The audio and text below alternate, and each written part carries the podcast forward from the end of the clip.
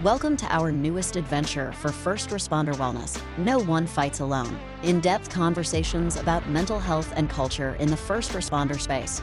We're joined by your co hosts Austin Pedersen and Brad Shepard. Welcome back to the No One Fights Alone podcast. Uh, we are coming off of a week of great work at uh, the Chateau trip with Los Angeles, California, and my counterpart, my co-host, is under the weather, so I am uh, filling in solo, and I want to welcome everybody to uh, to back to the No One Fights Alone podcast. And I have today an absolutely a wonderful uh, therapist out of Texas, Cyndi Doyle with Code for Couples. Welcome to the No One Fights Alone podcast, Cyndi. Thanks for coming on. Thank you. Thank you so much, Brad. It's good to be here. Oh, I'm so happy to have you. How's the? Uh, it was absolutely uh, just stifling hot in California this week, and I come back and it's the same here. And I know you're right down the road in Texas. Yeah, yeah. It's you know I think we're on day eleven of of of hundred degrees. It's somewhat dissatisfying. I will say, like I would rather because we've had some dips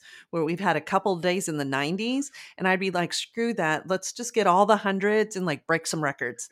That feels like I'm get suffering for a purpose at least, as opposed to just like yeah, no purpose. You're just gonna have some hot days. Yeah, it's just been hot. We planted a garden. It's crap. We did a podcast the other day in uh, 106 degree outside weather, and we went inside the building Ooh. to his office. His air air conditioning was off, so we did a oh gosh, uh, about a two hour session in no AC. Oh, that's it was a rough, sweaty session. Yeah, if you want to introduce yeah. some um, some adversity in your life, like if you yeah. want to practice, you know, how do I move through adversity? That would be one for sure. well, Cyndi is a uh, therapist that works uh, with first responders. Her experience in the first responder world is is uh, quite deep, and up to and including you live with a first responder. I, I do.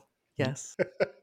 Married to a police officer, a lieutenant down in uh, in your village, and uh, I I'm so grateful to have you on. One of our most downloaded podcasts has been a uh, married um, a couple uh, and they were very transparent about their uh, trauma, their traumatic experience, but more uh, more so about how difficult uh, that was on their marriage. Yeah. And people just seem to gravitate that. So, so we are uh, really trying to focus in on uh, giving the listeners some background in this difficult journey of relationships with first responders. So, uh, let me just uh, let me just start off. Let's let's dive into it a little bit. Uh, your experience as a therapist in this first responder world, and specifically in relationships. If we keep this podcast specific to how do we navigate this crazy thing, uh, marriage or connection or partnering uh, in this crazy first responder world? How do we do wow, that? that is a really broad question and if that's a lot if we had 10 hours maybe we could talk about that. Let me let me back up a little bit. I'll tell you a little bit about some of my failures and how sure. i wound up where i am. Maybe that would be helpful. So um and i'm a licensed professional counselor in texas and um married to a law enforcement officer like you said and i was working in my office in my practice and i was helping um, I, I, work with individuals and couples both, but um, because I need some diversity, working with couples all day would be really tiring. Uh, but uh, what I started to notice in my is I was able to work with uh, couples and help them heal, but I kept trying to figure out what was different in my relationship because I it just felt different and weird, and I had these skills that I was trying to use with my husband, and I'm like, I don't get it why does our communication suck so bad? Uh, why do I feel disconnected? Why is our, and I want to be clear, like we were having sex, like that wasn't a problem. It was this intimacy or this closeness that we felt. Um, I felt really dismissed in my relationship. Uh, I didn't understand, like, he would come home and I'd want to talk to him and you know, many times it would it would be like I wouldn't see him for two or three days, right? Because we're ships passing in the night. He's working deeps. I'm working eight to five, kind of a thing, and so I wouldn't see him, um, and except for when he was sleeping. Um, as a side note, I at one point in time I kept myself occupied by doing scrapbooking, and I took I, w- I snuck into the bedroom and took pictures of him sleeping, and did like scrapbook pages of like this is my relationship where he was sleeping you know there's a lot of this is us bonding yeah. we're bonding right yeah. here him sleeping and i'm scrapping yeah and so there was um you know as a spouse um your life shifts because we don't have the same lifestyle i was going to gatherings and people were ha ha ha giving me a hard time and are you really married and why can't he just get off and well, if it was really important, he'd be here. Like these comments that are really snarky, which as a spouse on that end, it, it's like a cheese grater. You know, it's you have compassion and you want to have his back, right? Or their back. And on the other side, you're kind of like, no, I'm kind of pissed about it too. Why can't he get off? And so, why can't he ask off? Why can't he do that? And why can't he just get up on four hours sleep and come with me to the do this thing. So our relationship started to have some struggles uh, because i shut down. Like i was the one who put the walls up and he's he's just doing his own thing. And because i was nervous to be seen as not being a supportive spouse then i really wasn't communicating and that was a big part of the problem within our relationship. And I just shoved that stuff. I don't know if I could swear in your podcast. I just shoved. You can. Okay. I just shoved that shit down as deep as I could go, right? Like just shove it down. I'm fine. I'm a strong spouse and I, you know, I, I have my husband's back. Like that's where I was going with it. And that's how I wanted to be seen. Like I didn't want to be seen as one of those naggy, bitchy wives. And so it was really important to me to like put on this emotional armor and to power through. And what I got historically from other spouses, chief spouse, the the higher up spouses were like, yeah, that's what just what happens. You just got to suck it up and move on. And the shit kind of hit the fan around 2012, which was 12 years into our marriage. I think he was sergeant at the time. Um, and I was just really tired of being second. Um, I was pissed and I would cry in private and I, but I wouldn't tell him. He didn't know that I wasn't talking to him. He didn't know that there was actually a problem. He just thought things were fine because I would, you know, make his lunch. I would spend time with him. Like I said, we were having sex. So that solves everything, right? Um, right. But I really wasn't sharing much with him. I really, because what I was getting on the opposite end was I was getting the grunts of like, uh uh. Right. He wasn't emo- engaged right. with me. And I would be like, oh my gosh, can't you just say, like, oh, that seems hard? And he would look at me and go, oh, that seems hard. Right. It's this pattern. It's not that he didn't care. He loved me immensely. He would write me little sticky notes and and text me and we would you know text things back and forth and so there wasn't it wasn't obvious but inside i was irritable um and i just i i tell a story many times of how i was trying to talk to him and tell a story about something and he's listening for what's what what do i need to do? So he's making coffee. I'm leaning over like the high countertop of the kitchen and i'm talking to him about the story and i'm talking right? Talking like a girl does right? Talk talk talk. And he's making coffee and he looks at me and he does this get on with it thing with his hand you know that circly motion like come on oh, get yeah. on with it. Yeah. and he does that to me and i just look at him and i shut up and i just stop talking and he's like, What? Why'd you stop talking? I'm like, Well, obviously you're like, get to the point. I was like, He said, I am. I need to know what the point is. What are you getting at? I said, What I'm getting at is the story. I'm telling you the story. And you're like, like, get to the point. And that was an, a regular argument of ours. Like, I wanted to share my experience. Wow, this is emotional for me. I wanted to share my experience. And he just sure. wanted to get to the facts. Right? Does that sound familiar? Just the facts, ma'am. Oh, every day. Right? Yep. And so we were having this conflict, but didn't really know why. Nothing explained it. Nobody told me about Gilmartin's book. And I was just lost. And I was kind of like, I don't understand. I'm letting my husband into my world. This is what doc- Dr. John Gottman tells me. Dr. Sue Johnson tells me. Like, I need to say, like, the story I have right now. Like, I had all these therapeutic skills and nothing was changing. And I was like, finally, at one point in time, I said, you know what? I have to take my own advice as a clinician, and maybe, maybe there's something else that I don't know. And that's when I started to finally try to get curious about what was going on because there really wasn't, there were a couple books out there, but most of those books focused on trauma. And as far as I knew, and as far as my husband knew, no no trauma. Yeah, he'd been to some people that had blown their heads off, you know, those kinds of things. He'd come right, home and right. tell me about brain matter, but it didn't seem like there was this compounding nature of trauma or what's really happening. And so, um, my first aha moment was when I was at a counseling conference and I was listening to a military veteran talk about post traumatic stress disorder. But he was talking about what I now know is Cooper's colors. And he was talking about um, the OODA loop.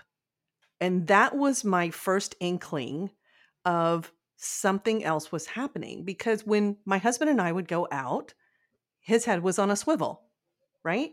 Looking around. We know yep. why, right? We right. know technically right. why. Absolutely. Like I'm checking out the doors, right. I'm looking, I'm observing. And to me, it was a, I would tell him, I was like, can't you just freaking turn it off? I'm not going to say the F word. Can't you just turn it off? like just freaking turn it off. And he would say, what? What am I doing? I'm like, you're looking everywhere but at me. Obviously, I'm not interesting to you. Obviously, I'm not important, right? Because what do we learn about communication? I need to have eye contact right? And if I'm not having eye contact, you must not be listening to me. And so the story in my head is something else is more important. I'm boring. Who has bigger boobs than I do? Right? Like, and I would even say, like, who are you staring at? Where, yeah, where is she? And it's not because I was jealous, but at the same time, like, I wanted that attention. And what we knew, what I've been taught, even as a clinician, that attention is, is different. And so that wasn't connecting. And so spouses do not know and couples do not know because it's important for officers and your first responders to understand this as well. Because my, my firefighters and my paramedics do this as well, right? They're looking around, maybe not as much as officers, but they're looking for safety. And we knew it was a joke like, ha ha ha, we're going to put the back to the wall. Yes, you're looking around, making sure the exits are clear, but we didn't understand the impact. And so when I found out about that OODA loop, then I texted him. I was like, Do you OODA? And he was like, Where are you? Actually, he said, Where the hell are you? is what he said. and he's like, Yeah, I know what the OODA loop is. I'm like, Why doesn't anybody tell me this? And so it was our first moment that I was like, Oh crap, maybe there's something else here. Probably the second moment we had was when he was reading, um, uh, uh, uh oh my gosh, I just forgot his name. I could see his face. Oh, on combat. Grossman. Oh, yeah, uh, yeah, Grossman. yeah, yeah. He was yeah. reading Grossman's book Grossman. on on combat, and he looks at me. He says, "Do do you know what the DSM is?" I'm like, "Yeah, it's my diagnostic manual." And he says, "Am I a sociopath?" And I look at him like, "No, you you know the difference, the moral right thing to do. So you're not a sociopath. What the, what the hell are you reading?" And so then we started to have this conversation about that. And so it's a joke a little bit. But I tell you all that to say this like, the biggest problem in our relationships is that we don't understand each other. We don't understand the impact, the psychological impact, the conditioning that happens on this job that does not turn off when an officer or a first responder goes home. And the conditioning that happens in a spouse as well, because it takes something in me an emotional armor to let you walk out every day knowing that you could not come back home. And we don't talk about those things. Absolutely. So profound. So there's a snippet in there that makes me wonder was he reading or listening or somehow connecting that DSM um, or the sociopath question?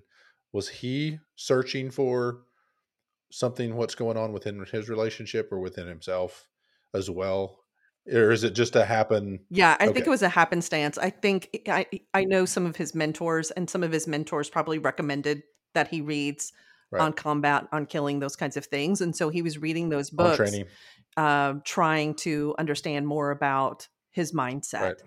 and sure i don't think he put it together as far as that it would impact our relationship because we didn't think Sure. about the slow slide. But it really was a slow slide. I was like, I don't know where that funny guy that I married went to. And I would see him show up in public. And I'm like, what the hell?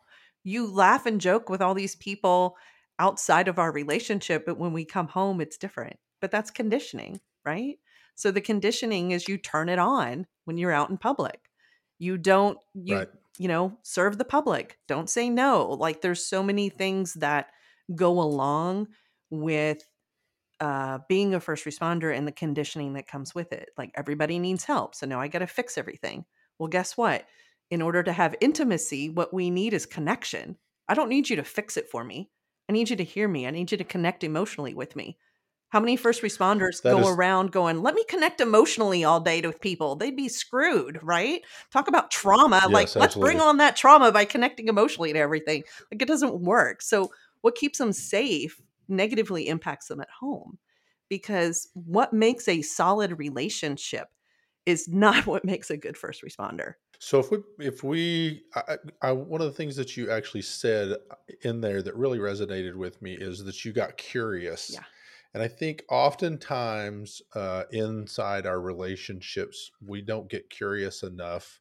I love that word uh, because you're diving in to something that is outside your normal knowledge base or your normal uh, habits that you do one day Yeah. that you're really saying i need to get curious i love that word so you are exploring within your own within your own marriage to say okay there's something missing Right. and instead of actually just pointing the finger and blaming Yes. you know you're being you're being an ass Which I did. you actually start look Stop being yeah, an asshole, and- right? And, and, and that's right, Yes. and, and which we're per, we're pretty good at it for first responders. Uh, that that is kind of our thing. Right. Come home, you're you're grouchy, you're irritable, you've had a long day of listening to everybody else's shit, and and you just come home and you're going to be the asshole for a while Mhm. or indefinitely Mhm. until you know something else. Uh, and and kudos to you for actually moving the needle here and saying, you know what, I'm getting curious about. I need to learn more about him, about uh, uh, what's going on with him, why he's working, what makes him tick, Right. all these these things. Uh, and and Cooper's color, colors had to have been an enormously valuable piece if you weren't aware of that, or or OODA loop, you know, observe, orient, uh, decide, and act, and then you're you know redirecting the entire compilation of what you described there. You we can spend hours on. Yes. Uh, but but but so let so let's talk. uh, How, where did you go from there? How did that improve? How did that actually just being aware of looking at this that this man, this human being, and saying, "Okay, I'm starting to understand you." How did that actually culminate into bettering your relationship? So it started with me. I can't, and I think if he was in here, I could drag him in because he's in the next room. But Mhm. um, I think he would agree that I'm the one who said, "Okay, I'm going to do things a little bit differently." I don't. I didn't say. I didn't go and criticize him. I I just try to understand maybe what was happening different. So when I learned about so eventually I start I'm I'm weird. I'm a giant nerd. And so I was reading research articles on like counsel like you know psychology criminal not criminal psychology police psychology and but just general counseling articles right and i would read these articles and i found gil, Gilmartin's book which i laughed throughout all of Gilmartin's book because i was like is this guy living in my house maybe because it's so true. yes for my 20th anniversary my husband read Gilmartin that tells you something okay? Because i have i started doing my own research on this in like 2014 2015 and and so then like for him to like my anniversary president and present in 2020 like really? It took that long? But he was also laughing and i was like what are you doing? He's like oh i'm laughing about everything.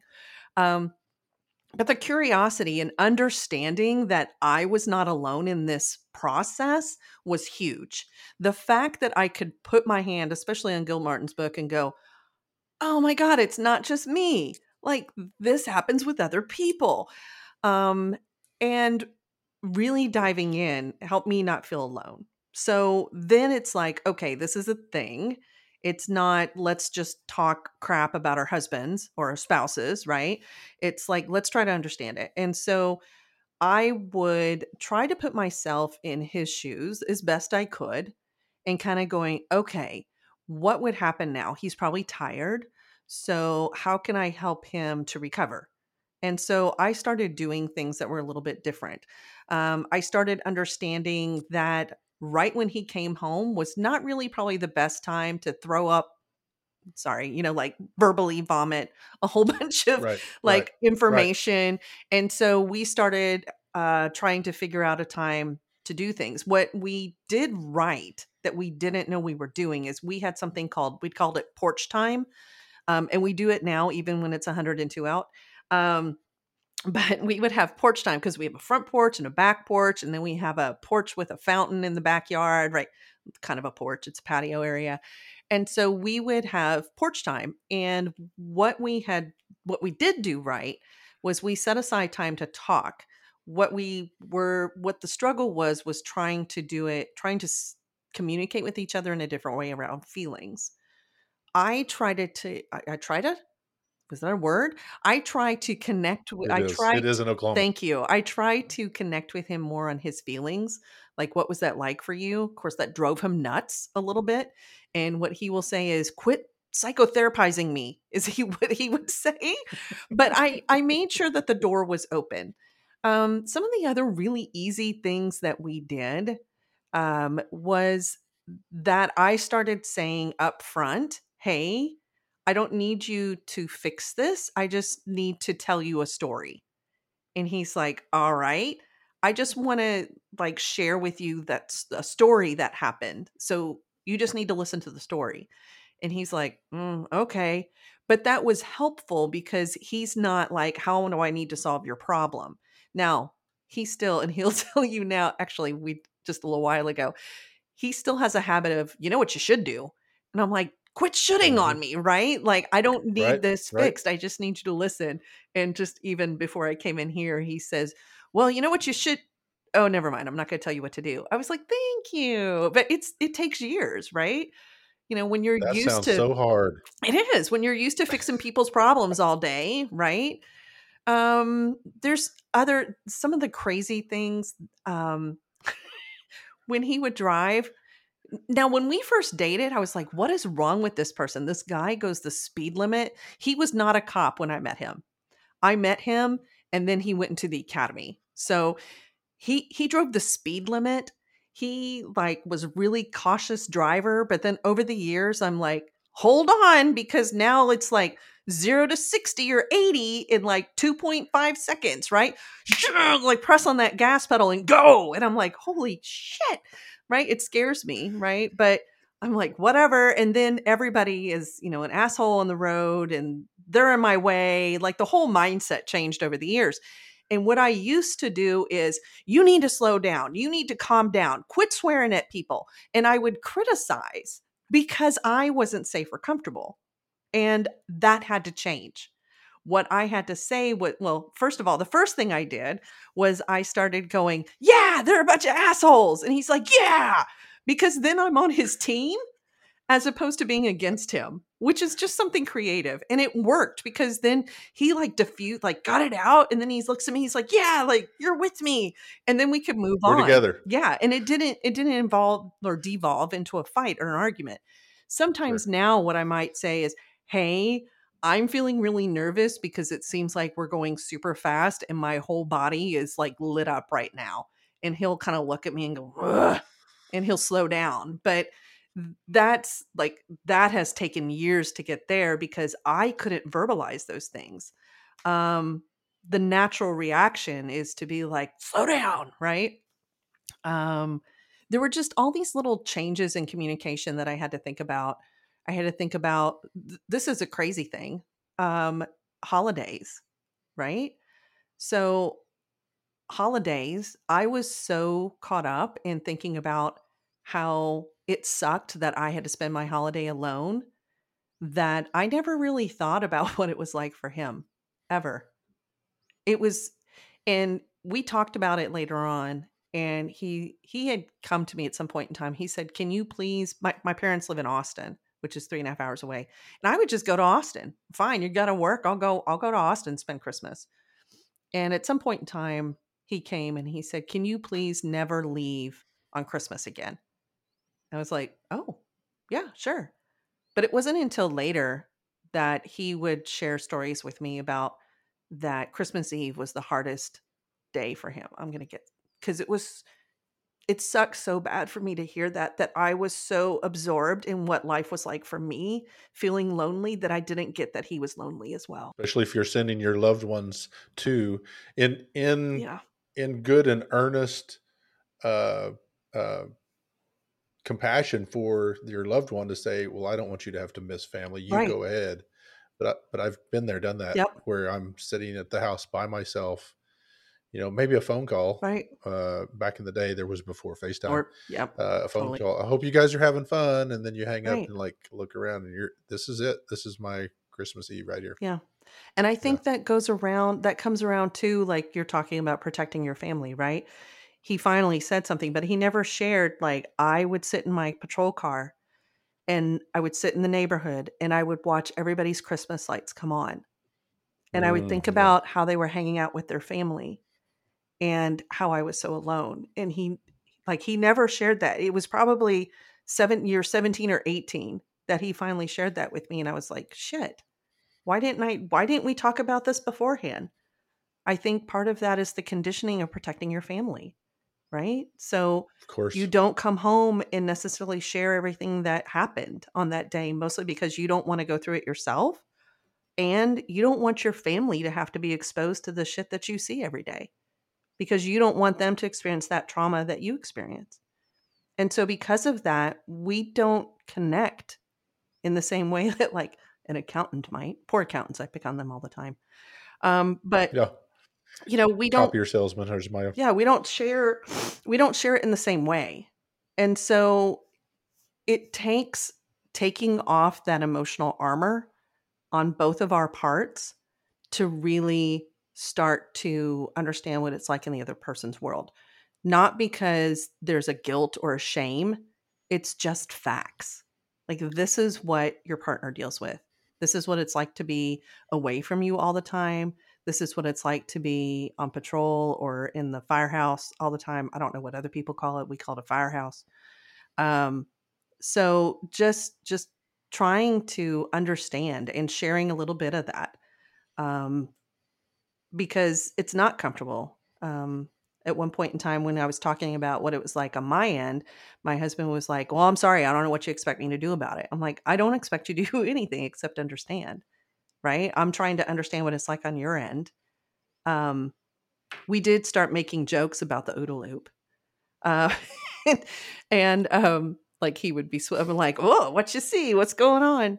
Um, we also like, I'll pick on the OODA loop a little bit, but you know, we started accommodating for it and accommodating for hypervigilance when we would be on vacation. Um, we were out of town. Um, I'll just say it. We were in Florence. we were in not Florence, Texas, um, but like we were in Florence in Italy, and Mhm. I could tell that he was really uncomfortable. And I said, Hey, what can I do to make you feel more comfortable right now? He said, Honestly, I would love to just go to a cafe and have an espresso and sit for a minute. And so I can feel like I don't have to be so hypervigilant right now. I was like, Cool, let's go. And then as as it went along, I would notice that I'm like, "Hey, seems like you're kind of getting caught up in other things and not able to be here. What can I do?" He said, "You know, I'm okay if we if I just stand right here. I know you want to go into these shops. Can you just go into the shop, do whatever you need to do, just like say, "Hey, I'm okay," and then go into the next one and I can just put my back here and just kind of be like keep myself a little bit calm cuz I'm starting to get overloaded." Cool right? But before we would go on vacations, I was like, this is annoying. Why can't you connect with me? And my emotions and what I what I wanted to experience would get in the way. Holding hands, right? Holding hands is a thing. He I always say hold your partner's hand but keep your gun hand free now is what I say like hold it with your left but allow them to keep their gun hand free just in case. Um but I think what we, I know, what we grow up with as the idea of a, a, relationship and what it needs to look like dies when we get involved or get married to a first responder because our life changes. It's not going to be the same. And we have to allow that grief process and not just be like, I'm fine. Like we have to we have to acknowledge what we miss out on.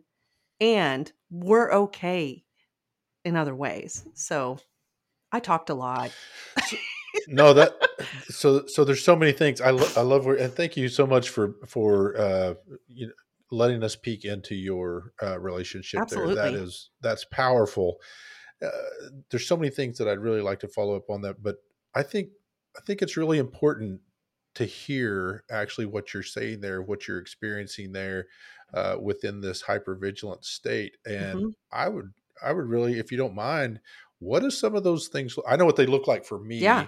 Uh, but what do some of those things look like for maybe some listeners out here who uh, there, there's there's two sets of listeners that I think uh, have chimed into this and said, "Hey, we want more uh, with with this." Is one is the actual first responder. How do I actually start communicating some of these things back because they don't know what's going on? Mm-hmm. Uh, and I would dare say uh, your husband at the time probably he didn't know he was doing it. He didn't have any idea. It was just part of it, and became you know was blissfully unaware of right uh, how out of tune he was. But the other side is the the the partner is sitting there saying how how do I communicate that I don't like what's going on? I'm unhappy with what's going on. So these hypervigilance things that are going on, what did that look like for him? I'm going to talk about it maybe from his perspective, and then I'll talk about it from the spouse. Mm-hmm. But it's easy for me to talk about it from the spouse perspective. But um, from a first responder standpoint, especially if I'm trying to educate first responders in my office, um, what uh, what they need to be re- uh, what they need to be attuned to is their body, and many times they're not. I always say like you're checked out from the neck down, um, but right. being attuned to your body. Um, so do you feel a tightness in your chest? Do you feel like a pressure? Do you start to feel like a creepy feeling coming up your neck? Um, what are some aspects that you know that you're starting to feel uncomfortable with what's going on? What are ways that you feel what are triggers to you feeling out of control? Because many times with hypervigilance we're talking about the feeling of getting back into control right? I feel out of control. I need to feel in control. This is the fight or flight experience. Dumps of cortisol. It feels good. But here's the other aspect is that i'm going to I'll bet my license on this. Um, many times, what happens is that conditioning, it's like Pavlov's dog. Okay. So we're talking like psychology 101 that mm-hmm.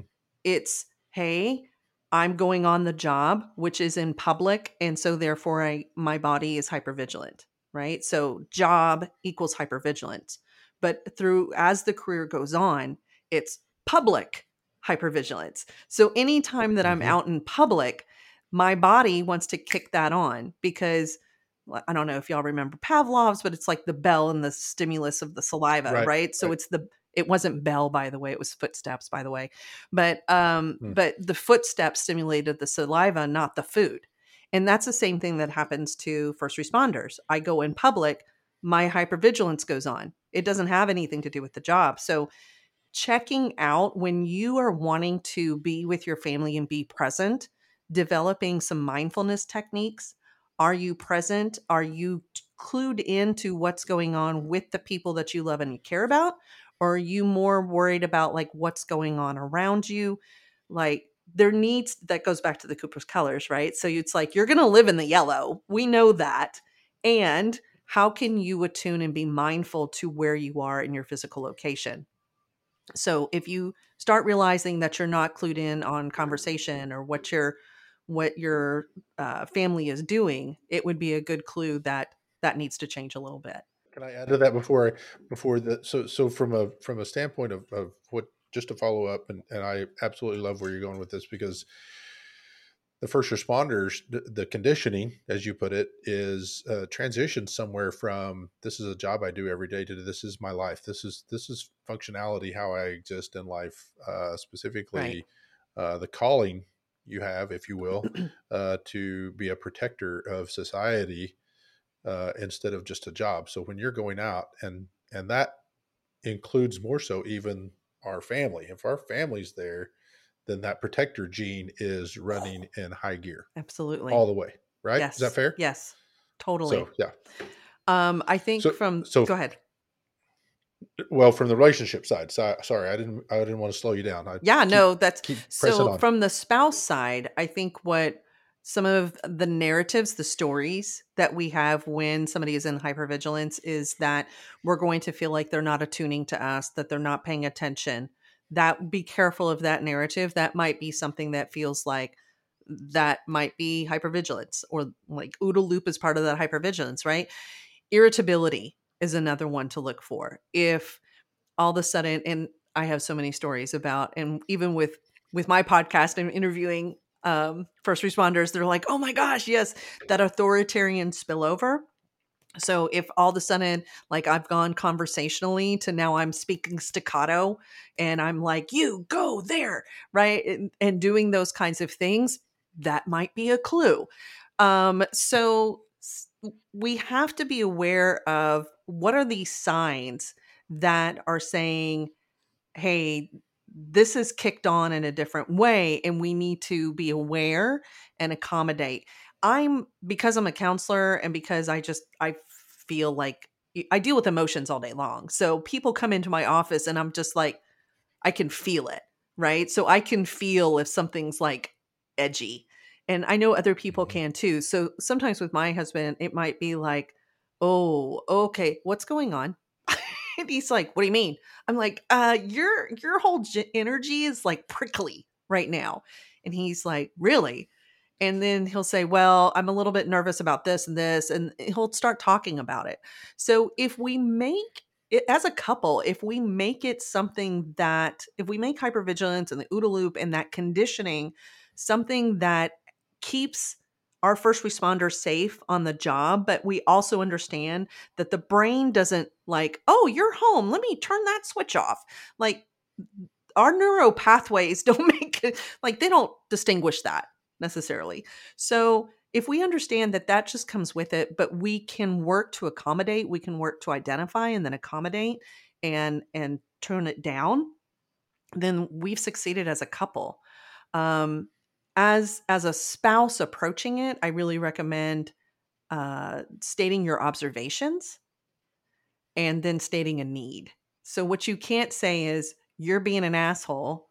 I need you to get your shit together, right? That's not going to go well. But but I can say, "Hey, I noticed that you're turning your head quite a bit and that there was a really sharp interaction with our kiddo right there. And I'm wondering if you're feeling edgy now or maybe more hypervigilant. And what I need us to do is to figure out how to get you to a place where you feel more safe. Or what I need us to do is have a really good experience here tonight. How can we make that happen? So you're not blaming the other person, you're working as a team, which is so important. That team team us, we how can we I need us to that language is really important because then there's no blame. It's not you suck. It's hey, this third party is in our relationship and we need to address this third party. And that's really how I look at it. Like I have a little item in my office and I'm like, this is this is hypervigilance. Let's talk about how to address that. So looking at it as like this thing is going to be in our relationship and how do we need to accommodate for it. You know, there's so many so many aspects of what you're saying is is is, is rings true in in my personal life, but uh, in teaching this for a number of years, uh, one of the things that I I tell people all the time is is is this uh, this concept that you there's somebody in here. I don't say those words, but you're taking somebody to dinner with you always. yeah. Uh, Yeah. I, I talk about that a lot. Mhm. That that if if for a spouse, if you have an expectation of that person not being with you, it's pretty unrealistic Mhm. because that person can show up and like start waving its hand around really quick in the relationship. And I know personally, it only takes l- seeing somebody walk in the door that I see that is a threat of some type. I Yep. don't know yet what it is, but it is a threat. And by the time that person's walked through that door with my back to the wall, Mhm. watching the front door, uh, that spouse uh, that wants to have a nice, romantic, candlelit Italian dinner, uh, that just became very secondary to high alert. This person may do something bad to something. There's absolutely there's any number of things that could happen, and you, you're you're a first responder. You're specifically for for what I know to be true law enforcement cop saying bad things are, are coming and I need to be prepared for it at all times. Yeah. And yeah. my entire focus now comes over there and I'm not hearing anything of what's going on over there. And the spouse just gets angry. Yep. Right. Yes. We're the, the, very simply put, we just let that person come in and start waving his hand saying, hey, I'm here and you're going to have to deal with yes. me. I love the messaging with this. So if we, so if we look at this from a standpoint of this is this is the person i love where you're going i bring them in the office how are you going to deal with this person? What are some of those things let's say this is brand new to people uh, some of our listeners are saying i know exactly what you're saying now what? What what does Cyndi say okay how do we start having these conversations about how to deal with the the person that coming to dinner with us that you know it's not it's not really an option they're coming. Yeah yeah. They're coming to dinner they are. they're coming to whatever event you know they went to Italy with yes, you. Yes, they do. I, you know, it's, you have to be willing to hear how it impacts your partner. So if you're a first responder, you have to be willing to hear the facts, not take it personally. You're not a bad person. This is it just happens, right? So let's let's learn how it impacts. Okay? Just listening to that can make a huge change because if I can validate for my partner, my spouse, and say, wow, that that's horrible. That sucks. Yes, it does. Thank you. Like that's man, if you need like brownie points, that's brownie points right there. So that just validating it, right? You know what? And, and sometimes we don't even know we're doing mm-hmm. it. We we we become so disconnected from that and engaged in what's going on and watching over there or over here. Sometimes we don't even know we're doing it. Chateau Recovery is a 16 bed treatment facility nestled in the foothills of the Wasatch Mountains in Midway, Utah. Chateau's First Responder Resiliency Program is designed to treat the unique challenges and issues that first responders encounter in the course of their careers. Chateau's comprehensive and highly individualized approach to treatment addresses more than just the presenting issues it addresses the why. Each of their seasoned, trauma trained, and culturally competent therapists utilize evidence based, specialized therapies to treat trauma at its core and enable clients to begin the healing process while developing a resilient and healthy relationship with stress. Chateau Recovery is trusted by departments and agencies from around the country to treat responders and veterans. In fact, it is one of only a handful of facilities nationwide that is vetted and approved to treat members of the Fraternal Order of Police. For more information or to speak to a representative, go to chateaurecovery.com or call 888 507 5031. No One Fights Alone is also sponsored by First Responder Trauma Counselors. First responder trauma counselors are subject matter experts in proactive behavioral health care for frontline workers through their National Peer Support Academy. This 40 hour all badges, all uniforms, and all scrubs educational experience helps to create caring, honest, and empathetic peer support relationships with your fellow frontline workers. The FRTC National Peer Support Academy is taught by actual first responders who have gone back to school to become culturally competent licensed behavioral health clinicians that teach from lived experiences, not just theories from books. This fast paced, immersive educational academy will not just change your life, it will help you save the lives of others. For additional details, visit 991overwatch.org or call 970 222 419 3. This could be the most life changing academy you'll ever attend.